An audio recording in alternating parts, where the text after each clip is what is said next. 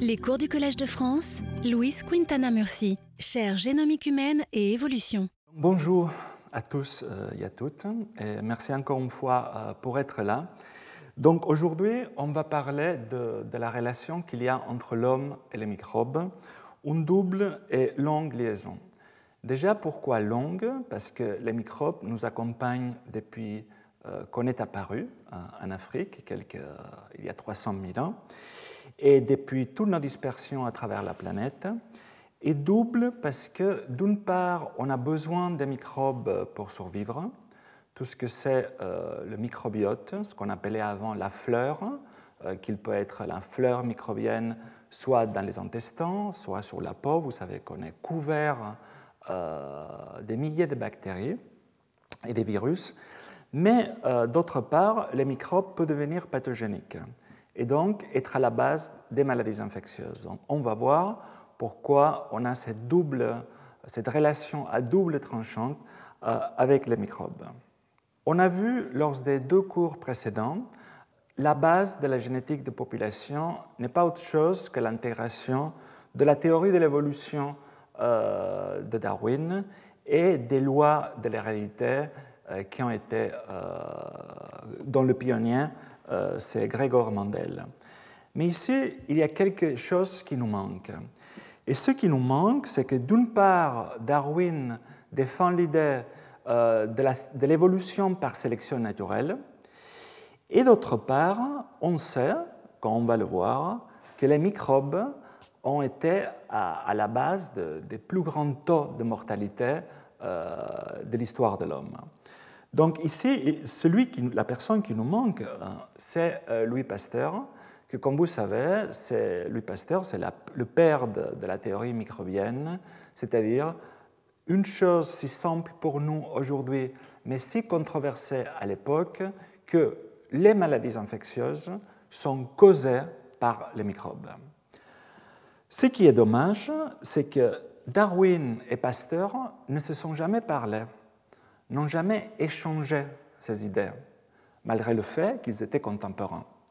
Donc d'une part, Darwin défendait et commençait déjà à évoquer la possibilité que les microbes pouvaient être, les microbes, s'ils causaient les maladies infectieuses, pouvaient être une partie forte comme motrice de l'évolution? Et d'autre part, on avait euh, Pasteur qui simplement disait que euh, les maladies infectieuses sont créées par les microbes. Or, une fois, ils, ont été, ils se sont presque trouvés, parce que Pasteur était déjà quelqu'un un invité de marque à un congrès à Londres, et l'organisateur du congrès a invité à dîner euh, plein d'orateurs, dont Darwin et Pasteur étaient au même dîner. Mais Darwin étant déjà euh, très âgé, il est parti précipitamment, et donc finalement, ils n'ont pas pu échanger des idées. Darwin avait une bonne euh, image euh, de Louis Pasteur, tandis que Louis Pasteur, trop influencé par ses collègues de l'Académie, avait une image pas extrêmement bonne, comme la plupart des, des académiciens de Darwin, que le tâchait un peu de penser que les idées de Darwin étaient, à l'époque en tout cas, un peu immorales. Donc, pourquoi on veut parler d'évolution et des microbes en même temps? Simplement parce que les microbes et les maladies infectieuses ont été et continuent à être euh, une des causes de mortalité les plus fortes. Ici, euh, vous pouvez voir des courbes de survie et vous voyez par exemple le Royaume-Uni à la fin du XIXe siècle, c'est-à-dire hier évidemment d'un point de vue euh, de l'évolution, juste 38% de la population arrivait à l'âge de 40 ans. Dans l'année 2000, 98% de la population au Royaume-Uni arrive à l'âge de 40 ans. Mais on peut voir par exemple qu'aujourd'hui, c'est-à-dire l'année 2000, au Mozambique, en, violet ici, juste environ 50% de la population arrive à l'âge de 40 ans.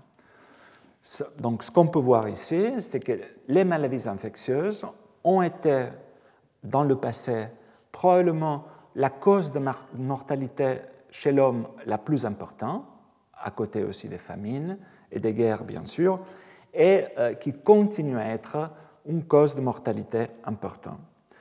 Même euh, dans la famille du père de la microbiologie, et donc de la théorie microbienne, on peut voir que des cinq enfants qu'a eu Louis Pasteur, trois de ses filles sont mortes de ce qu'on appelait à l'époque la fièvre, c'est-à-dire une maladie infectieuse. Rétrospectivement, on peut se poser la question de pourquoi, si les cinq enfants de Pasteur cohabitaient dans le même environnement, juste trois sont morts de la fièvre. Et là, on pourrait même dire que peut-être, même dans la famille du père de la euh, théorie euh, microbienne, il pourrait avoir une sensibilité génétique qu'avaient hérité trois de ses enfants, mais pas Jean-Baptiste et Marie-Louise qui avaient survécu. Qui dit maladie, maladie infectieuse et mortalité dit aussi sélection naturelle.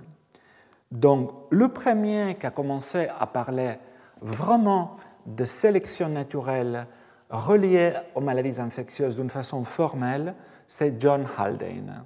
John Haldane a commencé à évoquer, et quelque part un peu à l'époque, c'était, je ne veux pas dire du plagiat, mais il s'est fortement inspiré d'une Montalanti, c'était l'italien que vraiment avait proposé pour la première fois que les troubles des globules rouges étaient associés probablement à une protection contre le paludisme.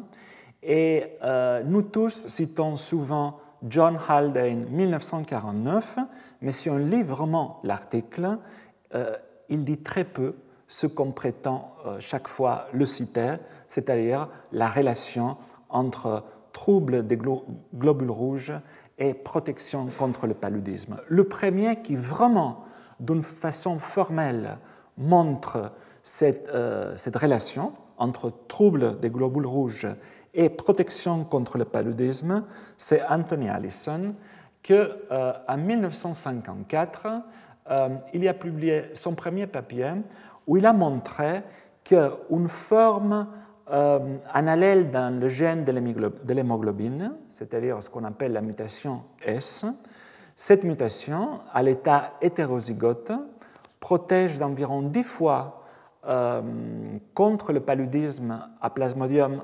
falciparum, même si le prix à payer, c'est que cette même mutation, HBS, à l'état homozygote, est euh, associée à une forme grave d'anémie qui s'appelle la drépanocytose. On y reviendra sur cet exemple, euh, surtout parce qu'il est devenu probablement aujourd'hui l'exemple le plus connu de sélection balancée, c'est-à-dire de l'avantage à être hétérozygote dans la littérature. Donc ce qu'on va voir aujourd'hui, c'est quelques exemples de génétique de population et comment on peut étudier l'approche de génétique de population pour mieux comprendre les gènes qui sont essentiels dans notre système immunitaire. Ensuite, on va parler aussi d'immunologie des systèmes et je vais vous expliquer tout à l'heure euh, à quoi on fait référence quand on parle d'immunologie des systèmes.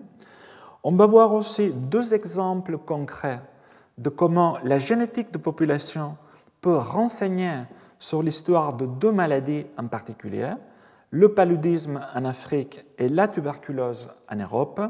Et enfin, un petit bonus, j'imagine que ça peut vous intéresser dans le cadre de la situation sanitaire actuelle, c'est ce lien entre l'homme de Néandertal et la maladie du Covid-19. Pour ce qui regarde la génétique des populations, les exemples qu'on va voir se basent sur la façon dont l'homme s'est adapté biologiquement, génétiquement, à la présence des pathogènes. On a vu que l'homme s'est originé en Afrique et dans les dernières 60 000 ans, il s'est installé dans toutes les différentes régions de la planète. Mais lors de ces migrations, l'homme a dû s'adapter à la présence de différents pathogènes locaux. Donc ça, c'est la base de l'adaptation, l'adaptation génétique de l'homme aux pathogènes. Par immunologie des systèmes, c'est euh, la discipline qui s'intéresse à intégrer différents types de données pour mieux comprendre une question très simple, que c'est quels sont les facteurs qui participent à la variabilité de notre système immunitaire? Pourquoi certains d'entre nous ont un système immunitaire très réactif, qu'en théorie va nous protéger contre les infections, même si ce système immunitaire très réactif aussi peut être à la base des maladies auto-immunes, allergiques, inflammatoires, et pourquoi certains d'entre nous ont un système immunitaire plus faible, ce qui nous rend plus vulnérables à, l'infection. Donc on va voir des exemples de cela. Mais résumons déjà les 20 dernières années en génomique humaine pour mieux comprendre après les exemples qu'on va voir. On a vu lors des cours précédents que le génome humain a été séquencé en 2001 en forme brouillon, en forme finale ou presque finale 2004. Mais on a vu que le plus important en génétique de population, ce n'est pas avoir le génome humain, c'est connaître la diversité des génomes humains en pluriel entre individus et populations. Donc aujourd'hui, si on compare le génome de chacun de nous au génome soi-disant de référence, chacun de nous va différer du génome de, référence à 10 000 mutations qui changent la séquence protéique. Ce qui pose des questions sur la validité de parler d'un génome de référence. Chacun de nous peut avoir entre 300 et 400 mutations qui vont perturber entre 200 et 300 gènes, ce qui pose aussi des questions sur le niveau de redondance de ces gènes. Chacun de nous porte entre 50 et 100 mutations dans nos génomes qui ont déjà été associées aux maladies génétiques. La raison pour laquelle la plupart de nous, on n'est pas malade, c'est qu'on porte ces mutations à l'état hétérozygote. Et enfin, on sait que dépendant de l'histoire démographique des populations, cette histoire démographique va avoir un impact sur le fardeau de mutations délétères présentes dans une population. On ne va pas parler de ça aujourd'hui, euh, mais en gros, les populations qui sont en expansion démographique depuis longtemps comme la plupart des Africains, la plupart des Européens, la plupart des Asiatiques, la sélection naturelle dans ces populations-là sera plus efficace pour purger, pour se débarrasser des mutations délétères. Et cela en comparaison à d'autres populations qui, pour des raisons d'effet fondateur, d'isolement, de de, goulot d'étranglement, c'est-à-dire de réduction de la taille de la population. Il y a plein d'exemples, islandais, finlandais, québécois, sardes, peut avoir euh, un niveau, une proportion de mutations délétères plus élevée euh, que d'autres populations, et donc certaines maladies génétiques récessives peuvent être plus caractéristiques de ces, de ces populations-là. Mais la question majeure en génomique humaine, c'est quel est l'impact de toutes ces mutations que nous portons sur la variabilité phénotypique, c'est-à-dire soit la, variabilité phénotypique bénigne, on est plus grand, plus petit, on est brun, on est blond, ou la variabilité phénotypique reliée aux maladies. On est plus ou moins susceptible à développer euh, une maladie infectieuse, à être infecté par la tuberculose, à développer le paludisme. Pour répondre à ces questions, souvent, on utilise des approches basées sur des patients. C'est-à-dire, soit on peut utiliser des approches basées sur la génétique clinique, ou par exemple, on a une famille, et on voit que chez certains membres de cette famille, ils ont une maladie sévère. On va hmm, donner l'exemple, par exemple, de la susceptibilité mendélienne aux infections mycobactériennes. C'est une maladie sévère et avec des approches euh, de génétique clinique, on va trouver probablement dans ce cas la mutation qui explique la maladie dans cette famille. Évidemment, ce n'est pas la mutation qui explique le phénotype, mais c'est une mutation qui a peu de relevance en santé publique générale, à niveau populationnel, parce qu'elle va expliquer la maladie que dans cette famille, mais en même temps, elle va nous donner un indice d'un gène qui peut être impliqué dans la maladie. De l'autre côté, d'une façon très caricaturale, je, je pars des deux extrêmes, il y a plein de situations au milieu aujourd'hui aussi, c'est euh, les approches basées sur l'épidémiologie génétique. Ici, qu'est-ce qu'on va faire? On va prendre 1000 individus sains et on va comparer leur génome à 1000 individus, qui présentent une tuberculose pulmonaire. On va faire un tour du génome et on va dire quelles sont les mutations que sont associées un risque accru que ces individus-là développent la tuberculose. Dans ce cas-là, si on est chanceux, et d'ailleurs on a été très peu chanceux par rapport à la, à la tuberculose dans ces cas-là, on va trouver quelques gènes qui présentent quelques mutations qui augmentent un peu, ou pas mal parfois, la susceptibilité à développer la maladie. Donc dans ces cas-là, la mutation ne, pas, ne crée pas la maladie, mais la mutation va augmenter vos chances de la développer. Dans ces cas-là, ce qu'on peut trouver a une importance majeure en santé publique, parce que ces mutations-là sont présentes dans la population générale. C'est juste que sont présents à des fréquences plus importantes chez ceux qui vont devenir malades. Mais je ne veux pas du tout vous parler de ça aujourd'hui. Je vais vous parler d'autres approches qu'on peut utiliser aussi pour mieux comprendre quels sont les gènes qui jouent un rôle important dans nos défenses contre les pathogènes. Et pour ça, comme je vous ai dit, on peut utiliser des approches basées sur la génétique des populations qu'on accompagne souvent avec des approches de génétique fonctionnelle ou génomique cellulaire.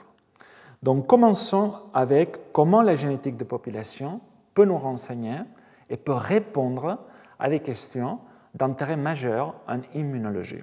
Pour cela, il faut comprendre les différentes façons dont la sélection naturelle peut agir. Ça, c'est le passé et ça, c'est le présent. Ici, on a une mutation rouge et cette mutation rouge est délétère. Cette mutation rouge augmente nos chances de développer d'être infecté par, le, par la tuberculose. Continuons avec l'exemple. Donc cette mutation va être purgée de la population par sélection purifiante. Donc la fréquence, ça c'est la fréquence de la mutation au cours du temps, passé, présent. Donc on aura une tendance à diminuer la fréquence de cette mutation, voire à la faire disparaître parce que la sélection purifiante, ou parfois aussi appelée sélection négative, va purger cette mutation, et la vitesse à laquelle cette mutation sera purgée dépend de dans quelle mesure elle est vraiment délétère. Si cette mutation est létale, évidemment, elle est purgée en une génération. Mais si cette mutation augmente vos chances de développer la maladie, elle va être purgée beaucoup plus lentement. On a la neutralité. La neutralité, c'est que cette mutation qui porte les individus ici en noir n'affecte pas notre survie, ni ce qu'on appelle la valeur sélective, la fitness en anglais. Donc, la fréquence de cette mutation va, entre guillemets, traîner dans la population générale, et la fréquence de cette mutation va varier au cours du temps, comme vous pouvez voir ici, par simple dérive génétique c'est-à-dire le hasard. Enfin, on a la sélection positive, que dans ce cas-là, les individus en vert portent une mutation qui les rend plus adaptés à survivre une maladie, plus adaptés à survivre au froid. Et donc, cette mutation va augmenter en fréquence dans la population parce que les individus verts survivent plus que ceux que n'ont pas la mutation verte. Donc au cours du temps, cette mutation va avoir la tendance à augmenter en fréquence. Et quelles sont les implications de cela dans le cadre de l'immunologie? Et c'est ce qu'on peut voir ici. Un gène qui évolue sous sélection purifiante, c'est un gène qui ne tolère pas de la variabilité fonctionnelle. Donc ce gène doit être un gène essentiel. C'est-à-dire, ici c'est un exemple d'un gène qui reconnaît certains microbes, et donc ce gène, il faut l'avoir. Il est essentiel. Il joue un rôle non redondant. C'est pour ça qu'on ne peut pas se permettre de le changer. Les gènes qui évoluent d'une façon neutre, souvent, sont des gènes redondants, c'est-à-dire la mutation noire. Dans ces cas-là, abolit le fait que ce gène, en tout cas la protéine codée par ce gène, reconnaît ces pathogènes-là, mais ce n'est pas très grave parce qu'on en a un autre qui va faire la même chose. Ça ne dit pas que ce gène est inutile, ça montre juste une fonction redondante. Quand on a la mutation noire, ce n'est pas très grave parce qu'il y a d'autres récepteurs dans ce cas-là qui vont reconnaître les mêmes pathogènes. Enfin, la sélection positive, c'est le fait que quand on a la mutation verte, on va, dans le cas que je suis en train d'expliquer les récepteurs, mais on peut l'appliquer à d'autres choses, on va mieux reconnaître ces pathogènes. Donc les individus qui ont la mutation verte sont avantagés par rapport à ceux qui ne l'ont pas.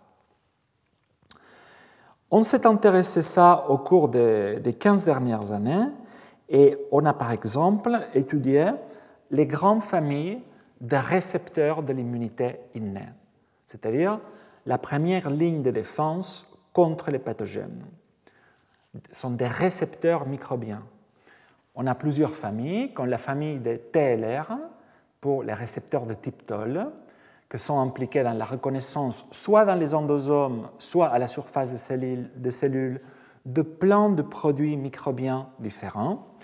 On a étudié la famille des, RLR, c'est-à-dire en anglais c'est des RIG1-like receptors, sont plutôt impliqués dans la reconnaissance des acides nucléiques des virus. Et aussi, on a étudié cette grande famille, les NLR, où on a les nodes et on a aussi les NALP, qui sont plutôt impliqués soit dans la reconnaissance des produits euh, bactériens, soit aussi dans la reconnaissance des produits du danger, du danger euh, physiologique.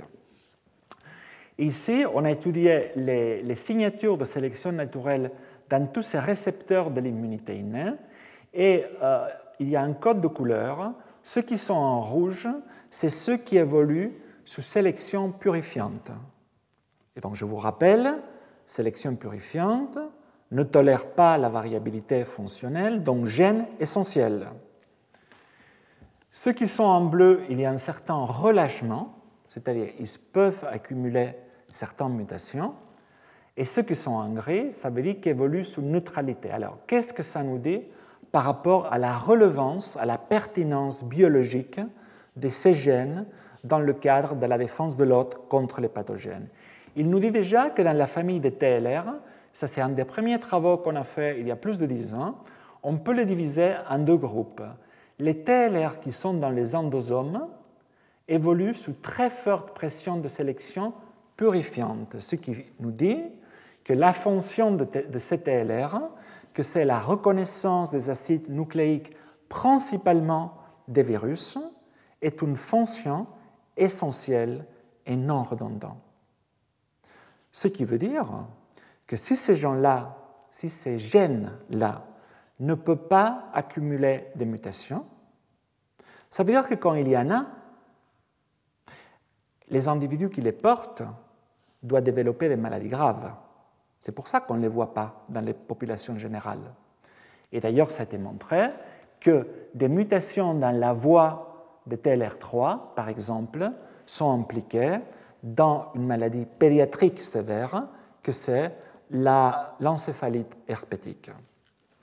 Et ça distingue les TLR endosomants d'autres TLR, comme qui sont localisés, ceux qui sont localisés à la surface des cellules, dont par exemple TLR5, TLR5 est un gène il, était un gène qui code pour une fonction redondante.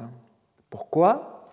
Parce qu'entre 10 et 30% des Européens et les populations du Moyen-Orient et d'Afrique du Nord, ils ont une mutation stop, c'est-à-dire qu'empêche la production du gène, et cette mutation stop agit d'une façon dominante négative. C'est-à-dire entre 10 et 30% des individus autour du bassin méditerranéen sont ce qu'on appelle knockout, quand on parle des souris, pour ce gène. Et pourtant, en tout cas aujourd'hui, se porte bien. Ça nous dit simplement que la fonction de TLR5, que c'est la reconnaissance de la flagelline des bactéries flagellées, est une fonction redondante. Quand on n'a pas TLR5, ce n'est pas très grave, il y a d'autres récepteurs qui vont reconnaître les bactéries flagellaires. Par contre, quand on n'a pas TLR3, c'est impossible. Ça n'existe pas. Il faut qu'il soit là. On peut identifier aussi, dans le cadre de l'immunité, euh, des mutations qui ont conféré un avantage évolutif aux populations humaines. Par exemple, il y a quelques années, on a identifié huit mutations dans les interférons de type 3. Ce sont des molécules qui jouent un rôle majeur dans la réponse antivirale. Et on a prédit, sur la base d'une approche en génétique de population, que ces huit mutations ont été avantagées chez les populations d'origine européenne et asiatique. La preuve de concept qu'on est en train d'identifier des mutations véritablement avantageuses, c'est que certaines d'entre elles, notamment celle-ci dans l'interféron lambda 4, a été associée à une clairance spontanée quand on est infecté par le virus de l'hépatite C et à une meilleure réponse au traitement avec les interférons ribavirine quand on est infecté par le virus de l'hépatite C. Donc, notre approche nous a permis d'identifier différents gènes dans différentes populations humaines, en Afrique, en Europe et en Asie. Et notre approche aussi nous permet pas seulement de dire, bon, cette région-là, TLR1, 6 et 10, qu'on peut voir ici, a conféré un avantage aux Européens, mais nous permet aussi d'identifier les mutations plus candidates pour être causales, pour être à la base du phénotype adaptatif, le phénotype bénéfique.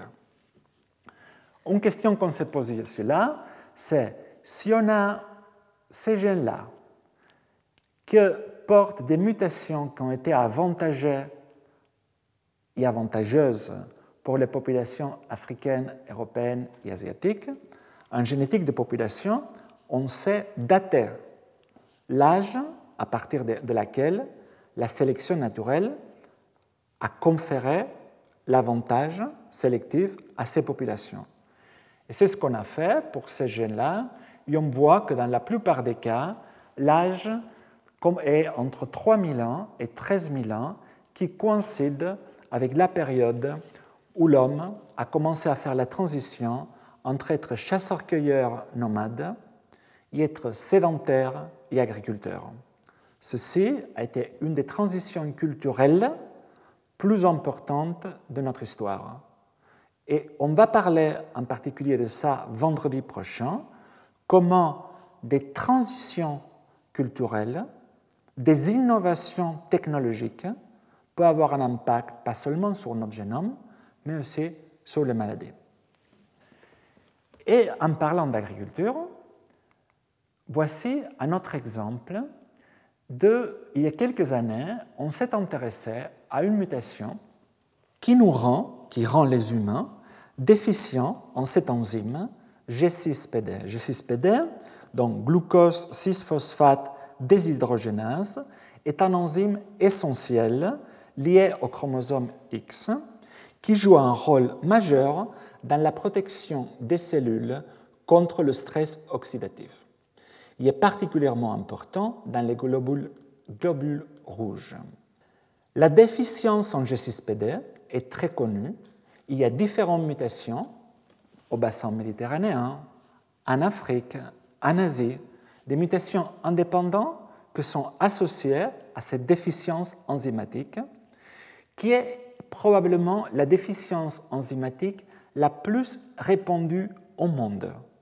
Il y a 400 millions de personnes qui vivent avec une déficience en G6PD.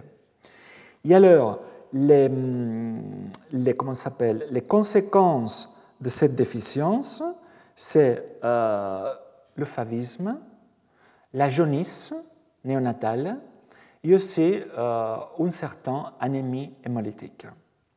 Donc, une question que les scientifiques se sont posées depuis longtemps, c'était pourquoi ces mutations de déficience en G6PD continuent à être si présentes dans la population si elles sont associées à des phénotypes délétères. Alors, on savait déjà qu'en Afrique et au bassin méditerranéen, cette déficience, certes, est associée avec la jaunisse et tous les euh, phénotypes que je viens de vous dire, mais protège aussi contre le paludisme à Plasmodium falciparum. Et il y a quelques années, avec mon collègue Anavaj Sakuntabay, on s'est posé la question de quid de la mutation G6PD Maidol, c'est comment elle est connue cette mutation euh, au sud-est asiatique. Elle est présente entre 10 et 20% des populations du sud-est asiatique. Est-ce qu'elle est sous sélection positive, oui ou non? Et pourquoi? Quel est le phénotype associé? Donc ce qu'on a montré déjà, c'est que oui, la mutation G6PD, de déficience en G6PD au sud-est asiatique, tout en particulier en Thaïlande, où elle est présente dans le 24% de la population des Karen en particulier, un groupe ethnique de la Thaïlande, est sous forte sélection positive. Ici, on peut voir que la mutation de déficience est à 24% de la population, mais malgré qu'elle est présente en fréquence élevée, elle est associée à un niveau de déséquilibre de liaison très fort. Ça veut dire quoi? Quand une mutation est présente en fréquence forte dans la population, ça veut dire qu'elle est ancienne. Ça veut dire qu'elle a eu le temps d'augmenter en fréquence. Si elle est ancienne et elle a eu le temps d'augmenter en fréquence, la recombinaison aura raccourci les haplotypes associés à la mutation. Or, quand une mutation est très présente dans la population, mais elle est associée à des haplotypes longues, ça veut dire que la mutation est augmentée trop vite en fréquence par sélection positive, et par conséquent, la recombinaison n'a pas eu le temps de casser les haplotypes associés. Voici une marque de sélection positive. Donc la réponse est oui. Au sud-est asiatique, la déficience en G6PD et sous sélection positive, il y en a daté que la sélection a commencé dans les dernières 2000 ans, c'est le moment où la population des Karen, qui vient originairement du Tibet, s'installe en Thaïlande et commence d'une façon euh, très exhaustive à pratiquer la culture du riz. Donc à nouveau, relation entre mode de vie sédentaire, déforestation, on y reviendra, et incidence ou début d'exposition accrue à certaines maladies, dont le paludisme. Mais qu'est-ce qu'elle fait cette mutation? Pourquoi elle est si avantageuse? Donc on a comparé, on a voulu savoir à quel phénotype cette mutation est associée, et ce qu'on a vu, c'est qu'elle n'a aucun impact sur la parasitémie de Plasmodium falciparum, quand on se serait attendu, sur la base de ce qu'on savait de l'Afrique, mais elle est associée, les individus qui sont déficients en G6PD avec la mutation Maidol, ici en orange, ils ont une moindre charge parasitaire, surtout dans l'enfance, de Plasmodium vivax. Donc voici un des premiers liens entre une mutation en déficience de G6PD et une réduction de la parasitémie par Plasmodium vivax.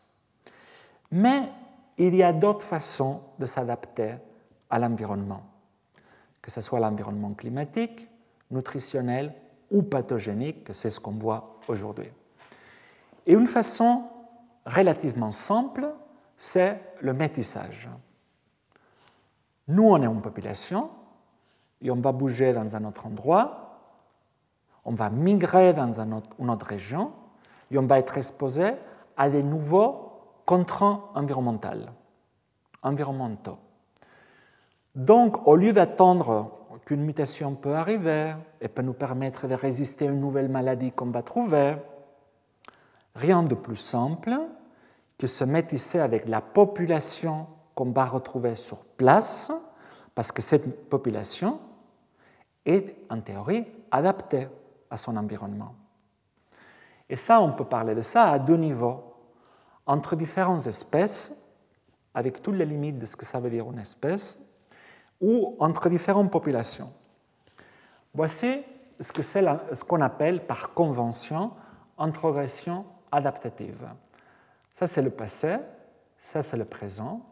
Ici, on a une population d'Africains, ici, on a une population d'Européens, par exemple. Donc, comme on a vu la semaine dernière, on sait que les Européens et les Asiatiques, à un certain moment de leur histoire, se sont métissés avec d'autres formes humaines, comme l'homme de Néandertal. Donc, ici, la population européenne aura, dans l'exemple que je vous donne, hérité certains segments génétiques dans leur chromosome d'origine néandertalien, mais on sait que dans la plupart des cas, il y a une sélection purifiante contre cette introgression. Donc chaque fois, on aura moins de euh, jaunes dans notre génome, mais certaines parties dans notre génome d'aujourd'hui, ils ont survécu et on continue à avoir certaines régions d'origine néandertalienne dans notre génome et on va voir que dans certains cas, ils nous ont conféré un avantage évolutif. Là, on parle d'introgression adaptative.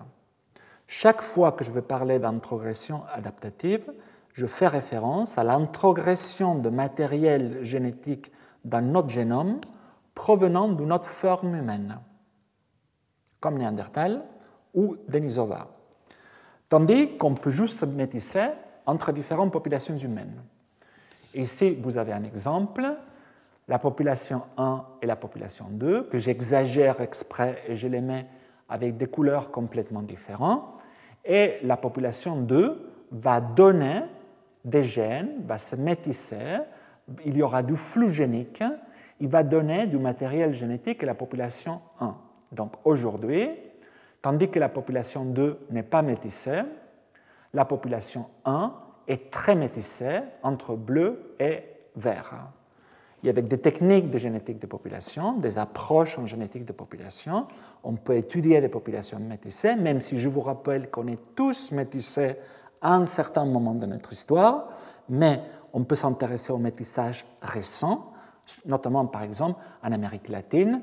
Dans beaucoup de pays en Amérique latine, on a dans un seul pays, un seul pays peut récapituler la diversité génétique du monde. Parce qu'on a la composante génétique, comme on a vu il y a deux vendredis, native américaine, que se mélange avec la composante génétique d'origine européenne et que se mélange avec la composante génétique d'origine africaine suite à la traite d'esclaves. Donc, en génétique de population, on peut étudier les populations des individus ou des populations métissées et distinguer parfaitement quels sont les morceaux qui viennent de chacune des populations parentales. Donc, voyons d'abord un exemple d'introgression adaptative, c'est-à-dire dans quelle mesure cet métissage il y a 40 000, 50 000 ans des premiers Eurasiens avec les Néandertals nous a pu apporter un avantage dans le cadre de notre système immunitaire. Dans ces travaux, on s'était inspiré d'un des premiers travaux qui avait montré ça, que c'était Peter Parham de, de l'université de Stanford, qui avait montré que certains haplotypes du système immunitaire HLA, c'est-à-dire la réponse immunitaire adaptative, la mémoire, ils ont été hérités ils sont présents chez les Européens et ils ont été hérités directement de Néandertal. Donc une question qu'on a voulu se poser ici, c'est dans quelle mesure notre système immunitaire, de la réponse immunitaire innée, est enrichi ou pas en origine néandertalien. Donc on a pris 1500 gènes du système de l'immunité innée, récepteurs, effecteurs. Et la question c'est, si les gènes de l'immunité innée chez l'homme, si le système de l'immunité innée chez l'homme est enrichi en héritage néandertalien par rapport au reste du génome, ça veut dire que les premiers Eurasiens, en se métissant avec les Néandertals, ils ont acquis des mutations des Néandertals, que ça faisait 300 000 ans qu'habitaient en Europe et en Asie, des mutations avantageuses dans le cadre du système immunitaire. C'est ce qu'on a testé, et ce qu'on a vu, c'est que la réponse est oui. Aussi bien en Europe qu'en Asie, les gènes de l'immunité innée sont enrichis en héritage néandertalien par rapport au reste du génome. Voici un exemple. Ce sont environ 100 individus. Chaque ligne est un individu. Ici, vous avez une région de notre génome impliquée dans la réponse immunitaire innée, très enrichie en héritage néandertalien. Donc, en rouge, vous avez juste la position génomique des trois gènes. Quand la ligne est blanche, ça veut dire que cet individu européen, en l'occurrence, a un haplotype humain moderne. Quand la ligne est bleue, ça veut dire que l'haplotype est d'origine néandertale. Donc vous pouvez voir qu'environ entre 30 et 40% de ces individus, les trois gènes sont couvertes par un haplotype néandertal, et même certains de ces individus, ils sont homozygotes pour l'haplotype néandertal. On est en train maintenant au laboratoire d'essayer de comprendre quel est l'avantage évolutif que ces mutations d'origine néandertale ont donné aux populations euh, actuelles. Plus récemment, on s'est intéressé au Pacifique. Et pourquoi au Pacifique? Parce que les populations du Pacifique sont celles qui présentent plus de matériel archaïque Attention avec le mot archaïque. Le mot archaïque, ça ne veut pas dire moins bien ni plus bien. Ça veut dire simplement d'origine néandertalien ou dénisovien au monde. Parce que les populations du Pacifique, ils ont hérité ce que tous les non-africains nous avons dans nos génomes, c'est-à-dire ce métissage avec le néandertal qui est arrivé juste après la sortie de l'homme d'Afrique, plus le métissage des Asiatiques du Sud-Est avec les Denisoviens. Donc on a voulu mieux comprendre l'héritage néandertalien et dénisovien chez les populations du Pacifique. Et pour cela, on a étudié, euh, on a séquencé 320 génomes de la région Asie-Pacifique, c'est-à-dire Taïwan, les Philippines, la Papouasie-Nouvelle-Guinée, Bismarck, les îles Solomon, Santa Cruz et surtout les îles Vanuatu. Donc, une des premières choses qu'on a vues, c'est que l'héritage néandertalien dans toutes ces populations est extrêmement homogène, entre 2,2 et 2,9% de leur génome est d'origine néandertalien, plus ou moins comme les Européens et les Asiatiques d'ailleurs. En revanche, quand on regarde l'héritage dénisovien, on voit qu'il varie énormément entre populations il peut être de, aller de zéro, comme au Taïwan et dans une partie des Philippines, jusqu'à 3,2% en Papouasie-Nouvelle-Guinée et dans les îles Vanuatu. Il est aussi à nouveau faible chez certaines populations d'origine polynésienne qui habitent en Mélanésie. Mais la question qu'on s'est posée après, c'est en termes d'introgression adaptative, c'est-à-dire dans quelle mesure ce matériel néandertal ou dénisovien a, conféré un avantage évolutif, un avantage évolutif à ces populations.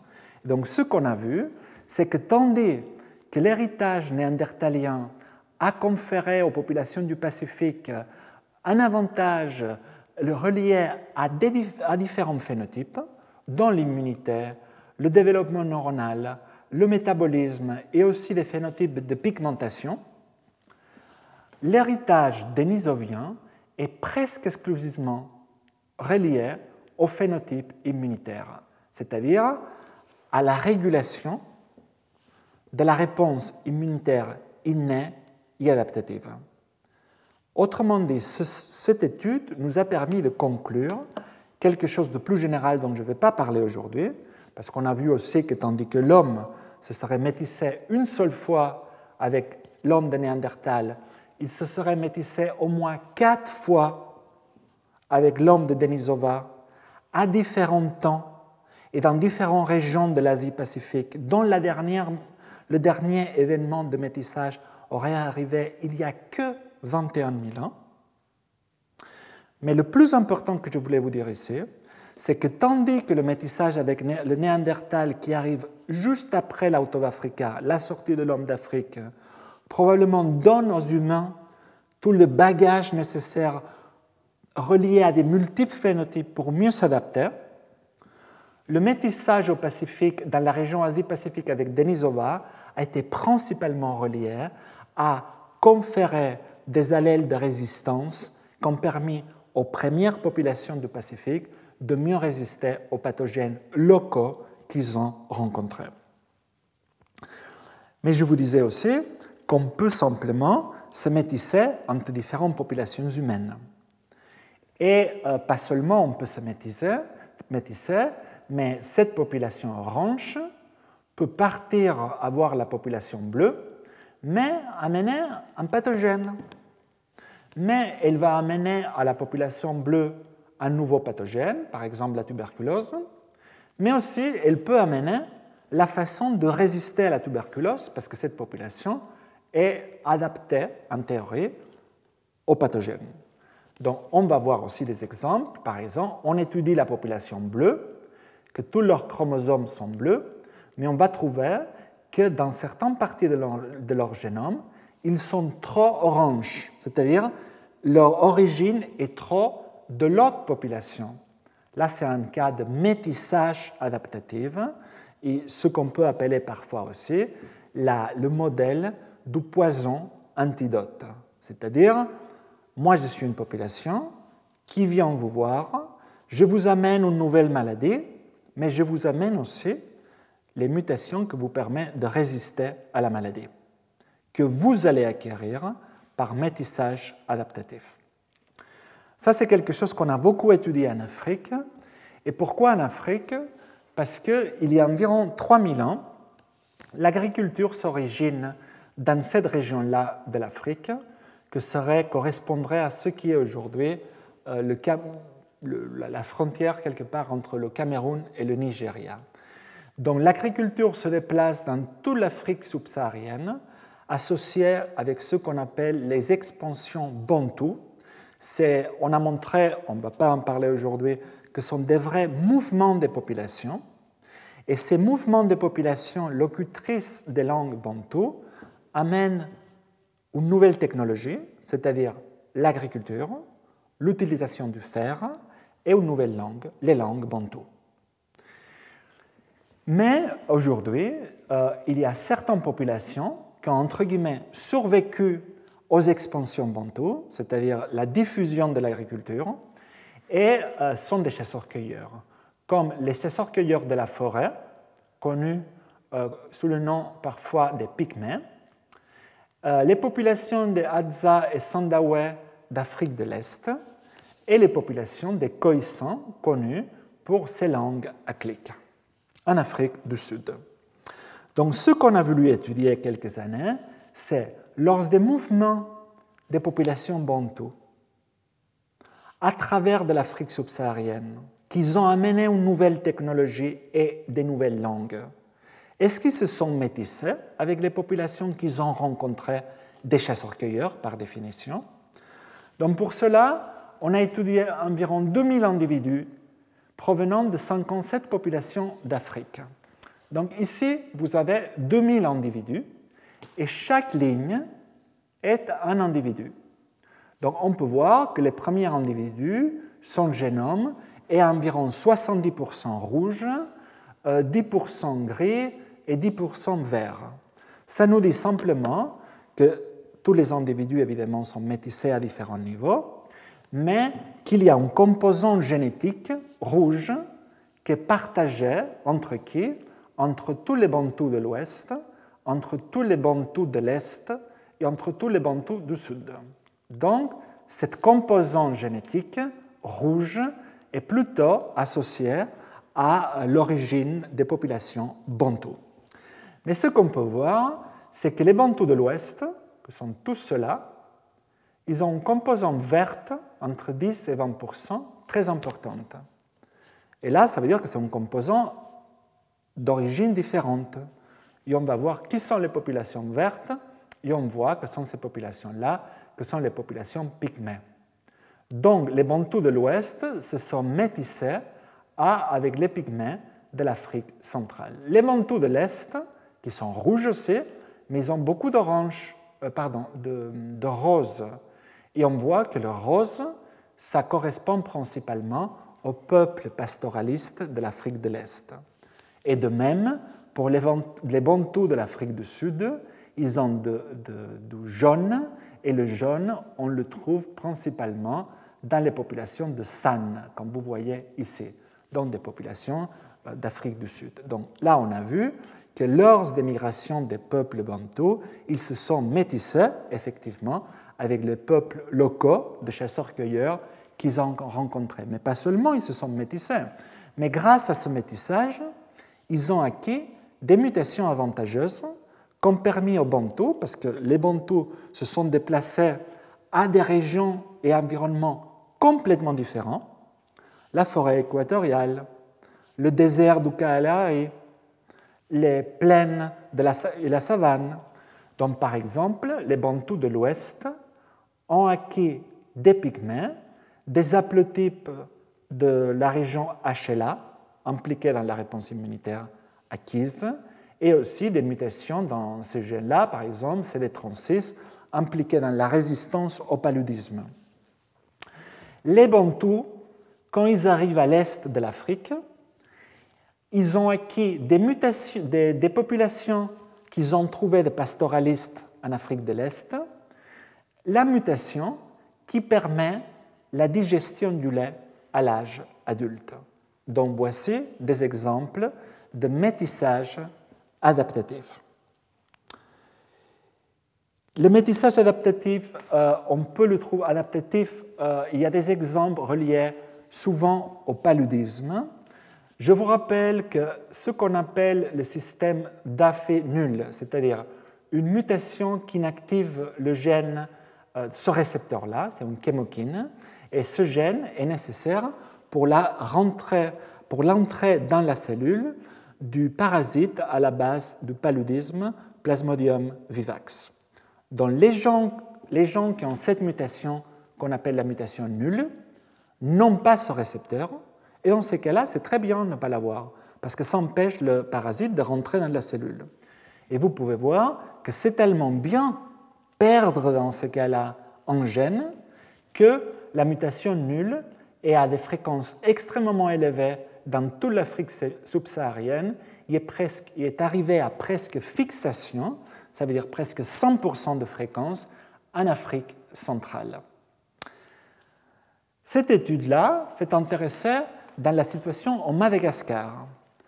Les populations malgaches, c'est un exemple euh, emblématique de euh, Madagascar, d'ailleurs, pourtant il y a juste à quelques centaines de kilomètres de l'Afrique, mais les premiers peuples qui sont arrivés à Madagascar, ils n'étaient pas d'Africains, ce n'étaient pas d'Austronésiens, provenant plutôt de l'Indonésie et plus probablement de Bornéo. Donc les Malgaches aujourd'hui parlent des langues plutôt austronésiennes. Et c'est après que des peuples africains sont arrivés à Madagascar. Donc le génome des Malgaches présente environ 40% de leur génome est d'origine asiatique. Mais ce qu'ils ont montré dans cette étude, c'est qu'il y a une région du génome des Malgaches qui est excessivement africaine. Et ils ont vu que cette région correspond à la mutation dite, encore une fois, de qui a été acquise par métissage et fixée, a été fixée en quelques siècles seulement. Donc, ça veut dire que par rapport à cette mutation, être africain a été extrêmement avantageux.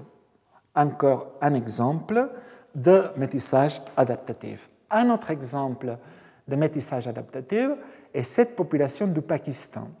Cette population du Pakistan sont les Makrani.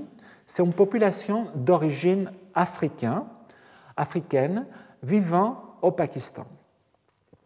Euh, l'histoire dit que ça serait une population issue, aussi à niveau culturel, ils ont des chants euh, swahili, issus de la traite d'esclaves de l'océan Indien.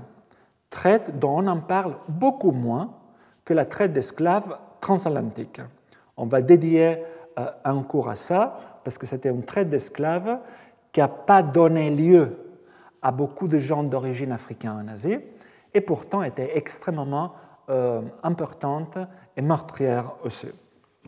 Donc on a étudié cette population, une des rares populations d'origine africaine euh, qu'on trouve en Asie, et on a vu qu'effectivement, les Makrani sortent du métissage entre peuples bantous euh, de l'Est de l'Afrique et des populations de Baloutch locales du Pakistan.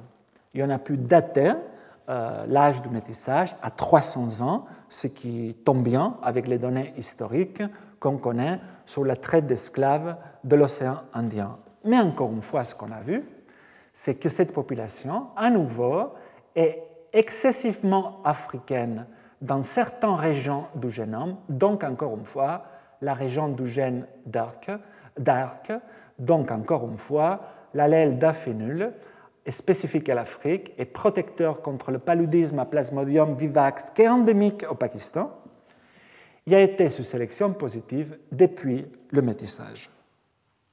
Pour finir cette partie de génétique de population, je voulais vous dire que pas tout ce qui a été avantagé au passé continue à l'être aujourd'hui.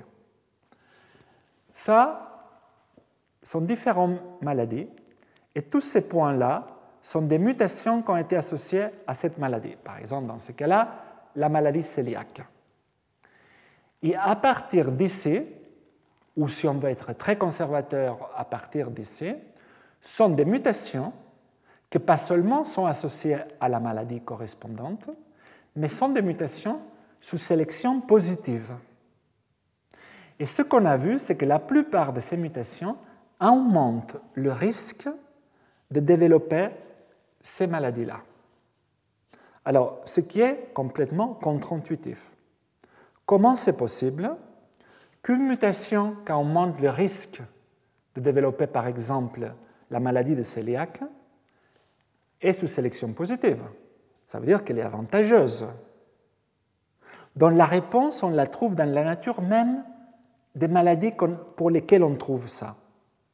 La plupart sont des maladies auto-immunes, sont des maladies inflammatoires. Ça veut dire, ça suggère, et ça a été très bien montré dans le cas de la maladie de cœliaque, par exemple, que certaines mutations qui sont associées aujourd'hui au risque accru de maladies auto-immunes et inflammatoires, les mêmes mutations protègent et nous ont protégés au passé contre les infections par les pathogènes.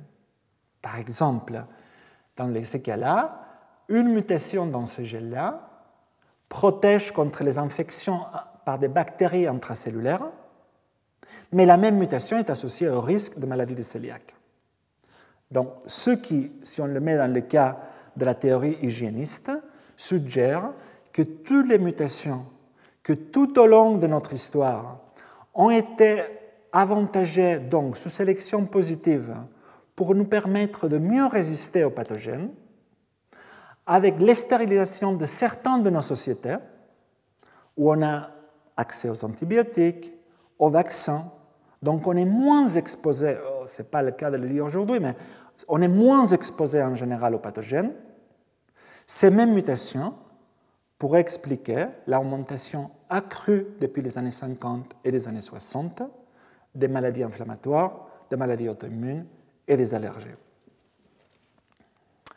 Donc passons à l'immunologie des systèmes. Qu'est-ce l'immunologie des systèmes? Je vous disais, c'est l'étude des différents facteurs qui participent à cette variabilité du système immunitaire. Je vous disais avant, pour quels sont les facteurs qui font que certains d'entre nous, nous sommes ici, et quels sont les facteurs qui font que certains d'autres sont là.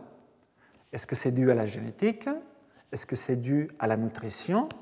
Est-ce que c'est dû à l'exposition simplement à certains agents? Est-ce que c'est dû à notre passé vaccinal? Est-ce que c'est dû à notre âge? Est-ce que c'est dû à notre sexe? Ça, c'est l'immunologie du système. Et l'immunologie du système va mettre ensemble différentes couches d'informations pour essayer, d'une façon intégrée, de mieux comprendre les facteurs qui participent à la variabilité du système immunitaire.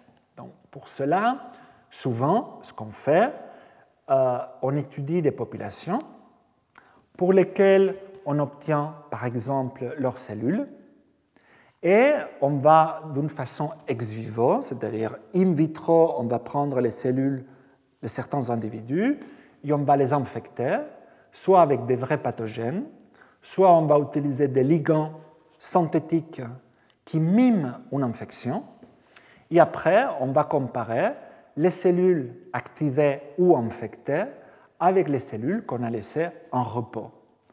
Et on va comparer, par exemple, entre autres choses, l'expression des gènes euh, suite à une infection par rapport à avant l'infection. Et ça, l'expression des gènes, c'est une approximation à la variabilité de la réponse immunitaire. Et dans certains cas, on peut aussi étudier dans quelle mesure notre patrimoine génétique contrôle la variabilité de notre réponse immunitaire. Et pour cela, ce qu'on fait, c'est ce qu'on appelle étudier euh, les locus euh, à caractère quantitatif, de très quantitatif, les EQTL, Expression Quantitative Trait Loci.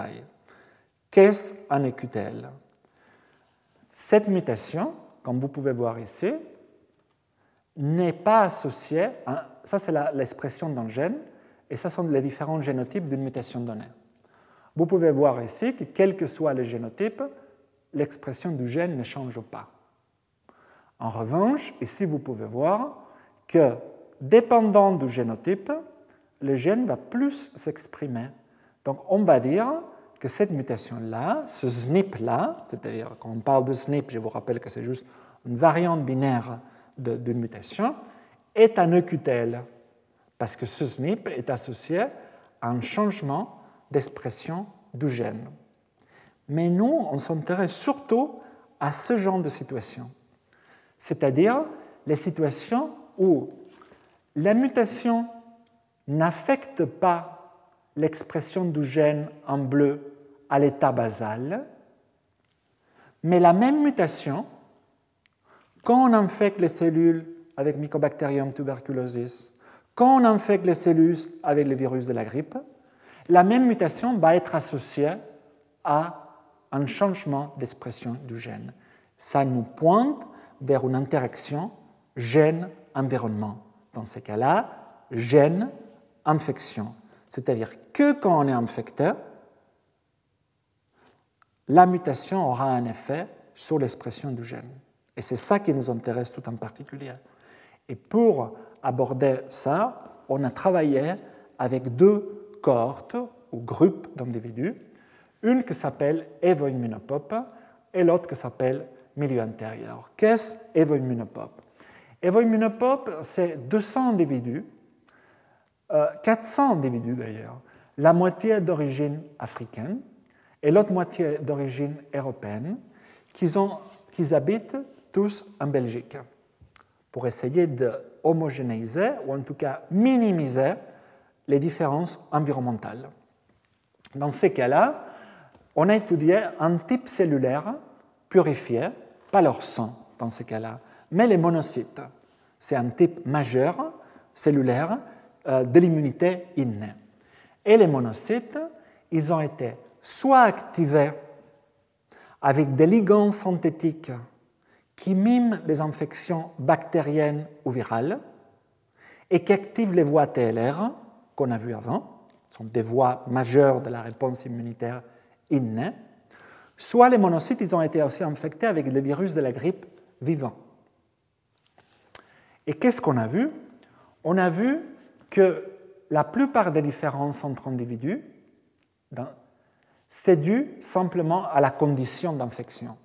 Ici, vous voyez les cellules des individus non infectés, les cellules des individus infectés avec le virus de la grippe et les cellules des individus qu'on a activées avec différents ligands, ici plutôt d'origine bactérienne et ici, en bleu, plutôt d'origine virale. Mais si on fait un zoom dans une des conditions en particulier, quelle qu'il soit, par exemple euh, l'infection qui mime les infections bactériennes, on commence à voir qu'il y a des différences entre la réponse des, individus d'origine africaine et les individus d'origine européenne. Pour la faire courte, ce qu'on a montré, c'est que Africains et Européens diffèrent dans l'intensité avec laquelle ils vont répondre soit à l'activation de leurs cellules, soit à l'infection par le virus de la grippe. Et ce qu'on a montré aussi, mais je ne vais pas rentrer dans les détails, c'est que dans la plupart des cas, ces différences d'intensité sont simplement dues à des mutations qui contrôlent donc des EQTL, qui contrôlent le niveau d'expression des gènes, et que ces mutations sont simplement différemment distribuées entre les deux populations. Parfois, une simple mutation, ce qu'on appelle un régulateur maître, ici, une simple mutation dans ce gène-là, TLR1, cette mutation, elle est présente dans 70% des Européens. Et elle est présente dans 1% des Africains. Donc, cette mutation aussi est associée à une réduction de l'activité NF-κB, c'est-à-dire une réduction de la réponse inflammatoire. Et plus intéressant encore, le 70% des Européens qui ont cette mutation qui est un régulateur maître, pourquoi est un régulateur maître? Parce que cette mutation va faire qu'il y aura une diminution de l'expression d'environ 100 gènes impliqués dans la réponse inflammatoire. Autrement dit, les 70% des Européens, ils ont une mutation qui fait qu'ils ont une réponse inflammatoire plus atténuée. Ce qu'on a montré aussi, c'est que ces mutations-là, qui sont impliquées, les EQTL, qui sont impliquées dans la régulation de l'expression génique, sont enrichies en héritage néandertalien, mais surtout ceux qui sont impliqués dans les réponses antivirales. C'est-à-dire les mutations qui sont impliquées dans la réponse TLR7-8, c'est-à-dire c'est une réponse plutôt antivirale, ou la réponse à la grippe, sont enrichies en héritage néandertalien. Et ça a été confirmé par un groupe indépendant de Stanford qui a montré que les VIP, Viral Interacting Protein, des protéines de l'hôte humain qui interagissent avec les virus, sont enrichis chez l'homme en héritage néandertalien. Ce qui suggère dans son ensemble tout ça que les premiers Européens, quand on a débarqué d'Afrique, en se métissant avec l'homme de Néandertal, on a acquis des mutations qui nous ont permis de mieux résister les virus. Et on y reviendra sur ça. Plus récemment aussi, on s'est intéressé à d'autres niveaux de régulation de l'expression génique, les promoteurs, les énonceurs, qui sont comme des promoteurs, c'est-à-dire sont, sont des régions du génome que d'une façon distale régulent l'expression génique, ou les micro-RN. Et en gros, ce qu'on a montré, c'est que ce qu'on savait déjà d'ailleurs, c'est que les régions codantes sont en général dépourvues en origine néandertalienne, on l'avait vu la semaine dernière déjà, que les régions régulatrices peuvent être enrichies en héritage néandertalien, mais on a montré que principalement, ceux que sont enrichis en héritage néandertalien sont les enhancers, c'est-à-dire les régulateurs distals, qui sont actifs dans les, les tissus adipeux et actifs dans les cellules T, donc la réponse immunitaire. Et tout en particulier, tous les types de cellules T, les énonceurs actifs dans tous les types de cellules T sont enrichis en euh, héritage néandertalien. Et quid de milieu intérieur Qu'est-ce milieu intérieur Donc ça, c'est un projet que nous avons démarré il y a environ dix ans, qui prend son nom de Claude Bernard, donc qui disait que le milieu intérieur sont tous les liquides, le sang, le lymphe en particulier, qui régissent notre vie, régissent l'homéostasie, en gros. Et là, qu'est-ce qu'on a voulu faire? On a voulu comprendre, effectivement, quels sont les facteurs qui euh, régissent, qui gouvernent euh, la variabilité du système immunitaire. Mais dans ces cas-là, on a voulu minimiser la diversité génétique. Au lieu de comparer Afrique et Europe, on s'est concentré sur une population relativement homogène génétiquement, euh, d'origine breton, de Rennes.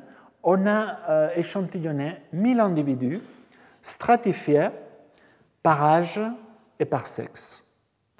Donc, cinq groupes de 200 individus, de 20, 30, 30, 40, jusqu'à 60, 70, moitié homme, moitié femme. Pour chaque individu, on a différents types de matériel biologique, le sang, des sels et des frottis euh, nasales pour avoir accès au microbiome.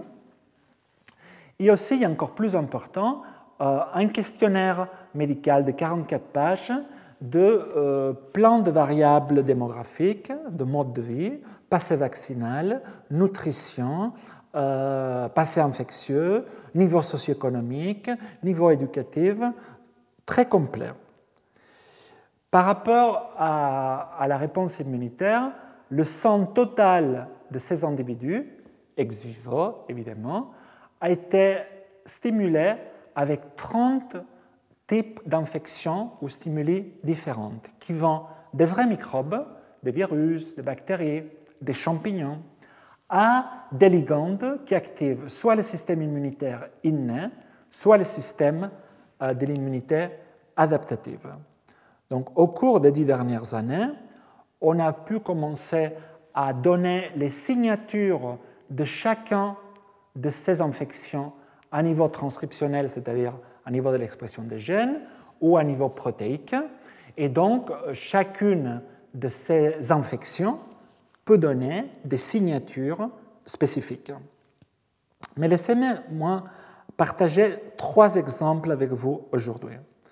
Le premier exemple, et ça, une des premières questions qu'on s'est posées, c'est quels sont les facteurs qui participent à la variabilité des différents types cellulaires qu'on trouve dans notre sang?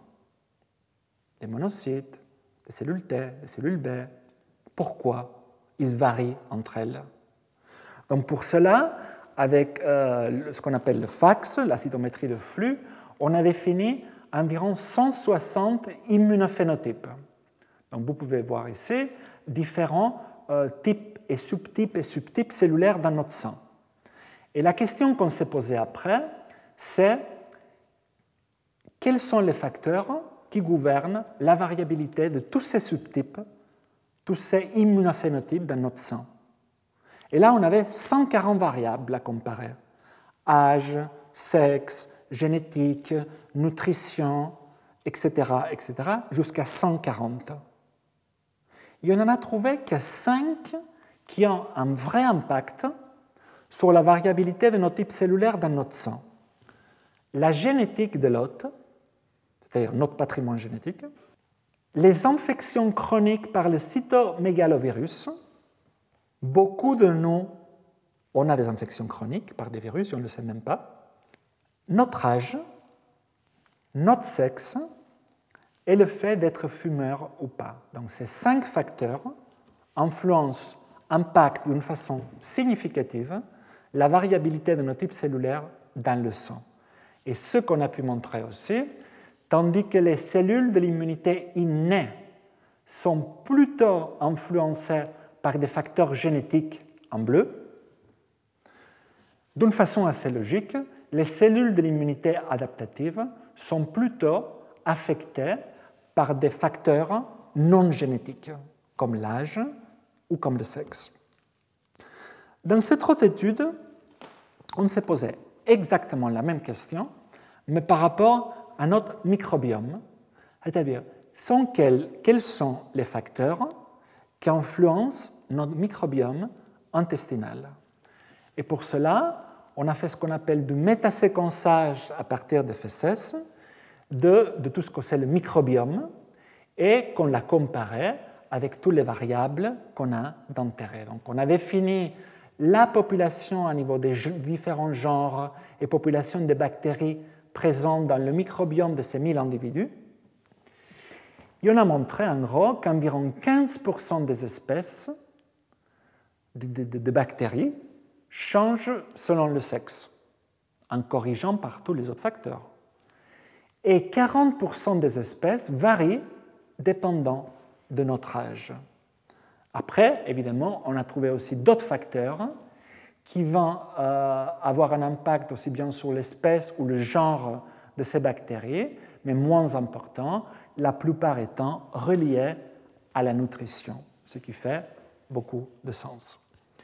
Dernière question qu'on s'est posée, c'est quid de la réponse Parce que pour l'instant, je suis en train de vous parler de phénotypes où on n'a pas infecté encore soit le niveau de variabilité de nos cellules dans le sang, soit le microbiome. Mais là, on a des quid quand on infecte le sang de ces individus.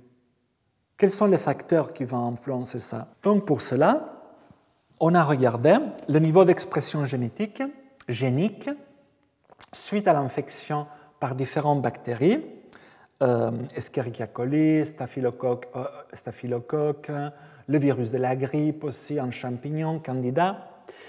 Et euh, vous, voyez, vous pouvez voir ici, ici sont les 1000 individus non infectés, les 1000 individus suite à l'infection par la grippe, etc., etc. Vous pouvez voir que certains individus qui ont été infectés avec le virus de la grippe se comportent presque comme non répondants. Mais la question toujours était quels sont les facteurs qui font qu'il y a cette variabilité interindividuelle. Donc ce qu'on a montré à niveau, c'est que le facteur qui influence le plus notre réponse immunitaire, c'est simplement la variabilité naturelle des types de cellules qu'il y a dans notre sang. Ça, ça va être le facteur qui va plus influencer la réponse, suivi de facteurs génétiques qui vont expliquer environ 10% de la variance, agissant soit en cis ou en trans, c'est-à-dire soit à côté du gène, soit de façon distale. Et enfin, l'âge et le sexe. Attention, ça c'est une, moyenne à travers tous les gènes. Il y a certains gènes qui dépendent à 70% de la génétique, et tandis comme TLR1 par exemple. Tandis a d'autres gènes comme STAT1 ou STAT2 qui dépendent, la plupart de leurs variances en expression génique dépendent de l'âge ou du sexe. Donc, laissez-moi aussi vous parler de comment, grâce à l'étude de génétique de population, on peut mieux comprendre l'histoire de deux maladies infectieuses. Une, c'est le paludisme, et ce fameux cas de l'avantage à être hétérozygote quand on est porteur de l'allèle S dans l'hémoglobine. On a vu au début de ce cours que c'est un des cas les plus emblématiques de sélection balancée, et on sait parce que euh, cette mutation-là confère un avantage aux hétérozygotes. Sa fréquence est d'environ 8% en Afrique, mais évidemment, elle varie beaucoup dépendant de la région d'Afrique. Et là, on s'est posé une question relativement simple, mais très informative, que c'est? Si on peut dater l'âge d'apparition de cette mutation, HBS, en Afrique, c'est une façon de dater l'âge d'apparition du paludisme. Parce que sans l'avantage qu'elle confère au paludisme, cette mutation serait éliminée en 12 générations par sélection, parce qu'elle est homozygote, elle est associée à la drépanocytose, que c'est une anémie fatale et sévère.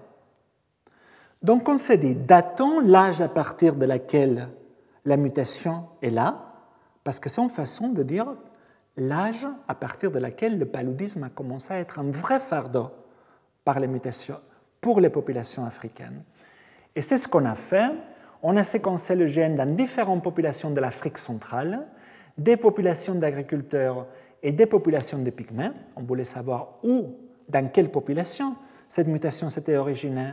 Est-ce qu'il y avait différentes origines dans différentes populations Comme on a pu voir d'ailleurs pour l'allèle à l'origine de la digestion du lait à l'âge adulte, ou elle avait une origine unique? Bref, en utilisant des calculs bayésiens approchés, ce qu'on a pu voir, c'est que la mutation HBS a une origine unique chez les ancêtres de ce qu'on appelle aujourd'hui les agriculteurs bantous. Il y a plus de 25 000 ans, elle s'est originée. Mais d'une façon intéressante, ce qu'on a montré, c'est que, à fur et à mesure que les agriculteurs bantous sont rentrés en contact avec les chasseurs-cueilleurs de la forêt, ils ont transmis aux pygmées la mutation HBS il y a environ 6 000 ans seulement. Ce qui pourrait soutenir encore une fois le modèle du poison antidote. Moi, agriculteur, bantou, je me déplace, je commence à déforester en ouvrant des avenues pour qu'Anophel transmet d'ailleurs le paludisme. J'amène peut-être le paludisme, mais je vous amène aussi la façon d'y résister. Deuxième exemple, la tuberculose. La tuberculose continue à faire partie des trois maladies les plus meurtrières au monde. Tuberculose, paludisme, HIV. Et même si on se porte un peu mieux en Europe, comme vous pouvez voir ici, la tuberculose est supposée d'être la maladie la plus meurtrière, qui a été la plus meurtrière en Europe. Donc là, on a voulu aussi reconstruire, si on pouvait, l'histoire, comme on a fait avec le paludisme, de la tuberculose grâce à la génétique. Mais là, on avait un problème. On connaissait très peu la génétique de la tuberculose. Parce que comme je vous disais, les études de génétique d'association clinique, les GWAS qu'on appelle Genome Wide Association Studies, ont été relativement peu, euh, ils, ont, ils ont eu peu de succès d'ailleurs avec la tuberculose. Soit on connaissait aussi des mutations qui expliquent des phénotypes tuberculose ou genre tuberculose dans une famille donnée, mais pas à niveau populationnel. Sauf que, il y a deux ans, l'équipe de Jean-Laurent Casanova a trouvé la première mutation fréquente dans la population associée à une tuberculose clinique. Cette mutation, que vous pouvez voir ici, la distribution en verte, attention, ce n'est pas 25%, c'est 2,5%, ça. Cette mutation est présente entre 2 et 4% des individus d'origine européenne. Et cette mutation est associée à un risque accru de développer des formes cliniques de tuberculose. Donc là, comme on a voulu utiliser cette mutation, la seule qu'on sait qui augmente le risque de développer la tuberculose, et qu'on sait que par ailleurs elle n'est pas associée à d'autres phénotypes, en tout cas des phénotypes qui influenceraient ce qu'on veut traiter aujourd'hui ici. Et ce qu'on a fait a été étudier les 10 000, les 10 000 dernières années de l'histoire des Européens. Et pour cela, on a étudié 1013 génomes d'origine européenne qui couvrent les 10 000 dernières années de l'histoire de l'Europe. C'est-à-dire ce sont des génomes anciens qui ont vécu en Europe entre il y a 8500 ans, le mésolithique, et l'âge moyen, et aujourd'hui. Et ce qu'on a vu, ici vous pouvez voir la fréquence de la mutation au cours de 10 000 dernières années. On l'observe pour la première fois au Mésolithique, en Anatolie, c'est-à-dire la Turquie actuelle.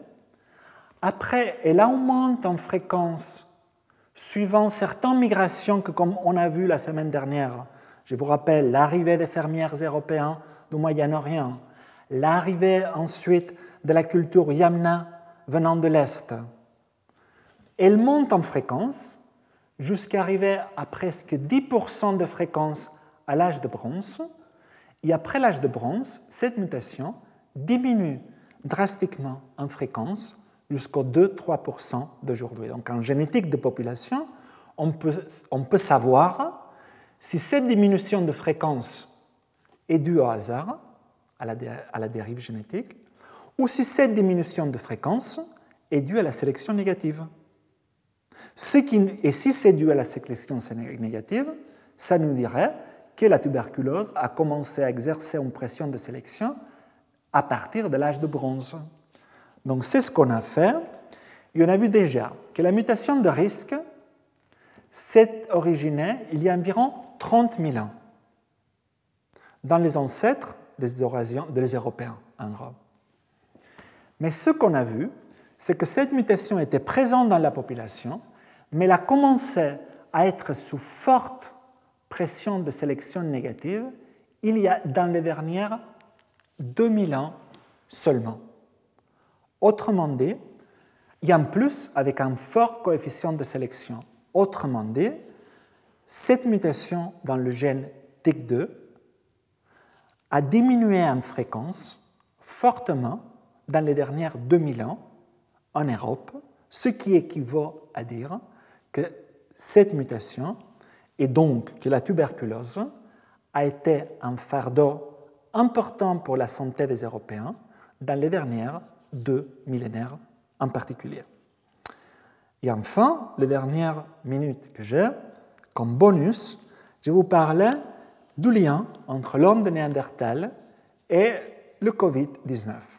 Pourquoi ce lien? Vous savez, depuis un an, on vit cette crise sanitaire du Covid-19 et une des questions qu'on s'est posées depuis le début, c'est est-ce qu'il y a aussi des facteurs génétiques qui peuvent être associés au fait de développer un Covid-19 sévère? Ou au fait de développer un Covid-19 très sévère et devoir être intubé et être en euh, réanimation, en gros. Et ça, c'est une des dernières études qui a mis ensemble plein d'études indépendantes qui cherchaient à trouver des bases génétiques de la susceptibilité à la sévérité au Covid-19. Et ici, en particulier, ils ont étudié environ 49 000 patients, soit qui présentent un Covid très sévère, soit qui sont intubés et en réanimation, qui ont été comparés à 2 millions de contrôles.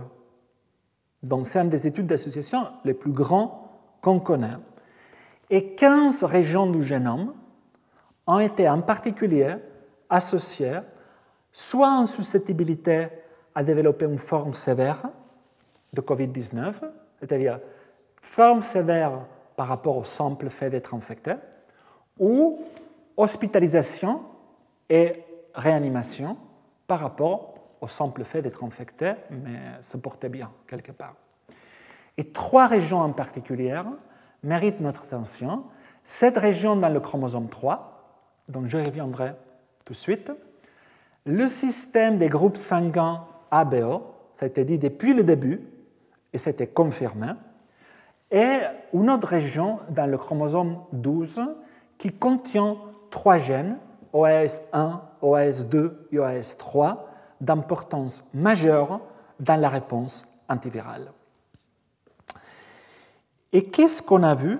Qu'est-ce que le groupe d'ailleurs de Svante Paabo, dont je vous parlais la semaine dernière, un des pères de la paléogénomique, ils ont vu que cette région du chromosome 3, ça c'est ce qu'on appelle un, plot, un Manhattan plot. En gros, ici vous avez tous les chromosomes, et s'il y a un tour, comme à Manhattan, à New York, ça veut dire que cette région est associée au phénotype qu'on est en train d'étudier. Donc ils ont vu que cette région du chromosome 3 est fortement associée au risque d'être hospitalisé et intubé par, à cause de la COVID-19. Ils ont vu que cette région-là correspond à une région qu'il y a environ 6 ou 7 gènes, mais notamment l'haplotype néandertalien ici, que je vous montre maintenant en gris, correspond notamment à ce gène-là. Autrement dit, nous avons hérité en Europe un haplotype néandertalien qui augmente de 60% le risque de développer une forme sévère de COVID-19.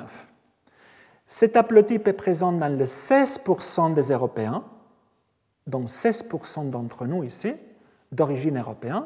On a un haplotype néandertalien qui augmente de 60% le fait qu'on soit hospitalisé suite à l'infection par le SARS-CoV-2. Mais cet haplotype néandertalien, il est présent dans 50% des populations du subcontinent indien et 62% des, blancs, des, individus de Bangladesh, ce qui est immense. D'ailleurs, une autre étude indépendante soutient le fait vraiment de ce facteur de risque associé à l'haplotype néandertalien, parce qu'ils ont comparé des individus d'origine bangladais vivant au Royaume-Uni avec des individus d'origine anglaise vivant au Royaume-Uni. Et en corrigeant par des facteurs socio-économiques potentiels, ils ont vu que les individus d'origine bangladais au Royaume-Uni, ils ont deux fois plus de chances de mourir de Covid-19 que les individus d'origine européenne au Royaume-Uni. Ce qui soutient la nature délétère de ce facteur de risque génétique. Mais encore plus intéressant, regardez ça, 0% l'haplotype de risque en Asie de l'Est. Ça pose des questions. Ça pose des questions, surtout au vu, on peut bien sûr invoquer, invoquer une gestion de l'épidémie différente aux pays européens, une meilleure gestion probablement de l'épidémie, des facteurs socioculturels qui font que la distanciation sociale se respecte plus en Asie. Mais ce qu'on peut voir, c'est qu'il y a des niveaux extraordinairement faibles de mortalité en Asie de l'Est et en Asie du Sud-Est par rapport au nombre de cas. D'abord, on voit ici que la de risque est présente à 0%. Ce qui commence à donner l'idée que peut-être les Asiatiques de l'Est sont plus historiquement adaptés. Et c'est ce exactement qu'a fait cette étude. Cette étude, c'est du groupe d'un Français, David Denard, qui vit en Arizona, et il s'est posé la question. Il s'est dit, on va prendre tous les gènes du génome humain connus pour interagir avec les coronavirus, 420 en gros. Et on va dire, est-ce que ces 420 gènes que sont connus pour interagir avec les coronavirus présentent des signes de sélection positive, donc d'adaptation à l'environnement, chez 26 populations du monde différentes? Et la réponse est non. Pas les Africains, excusez-moi, je ne vois pas bien, mais pas les Africains, ni les gens des Amériques, ni l'Asie du Sud de Jean Land, ni l'Europe.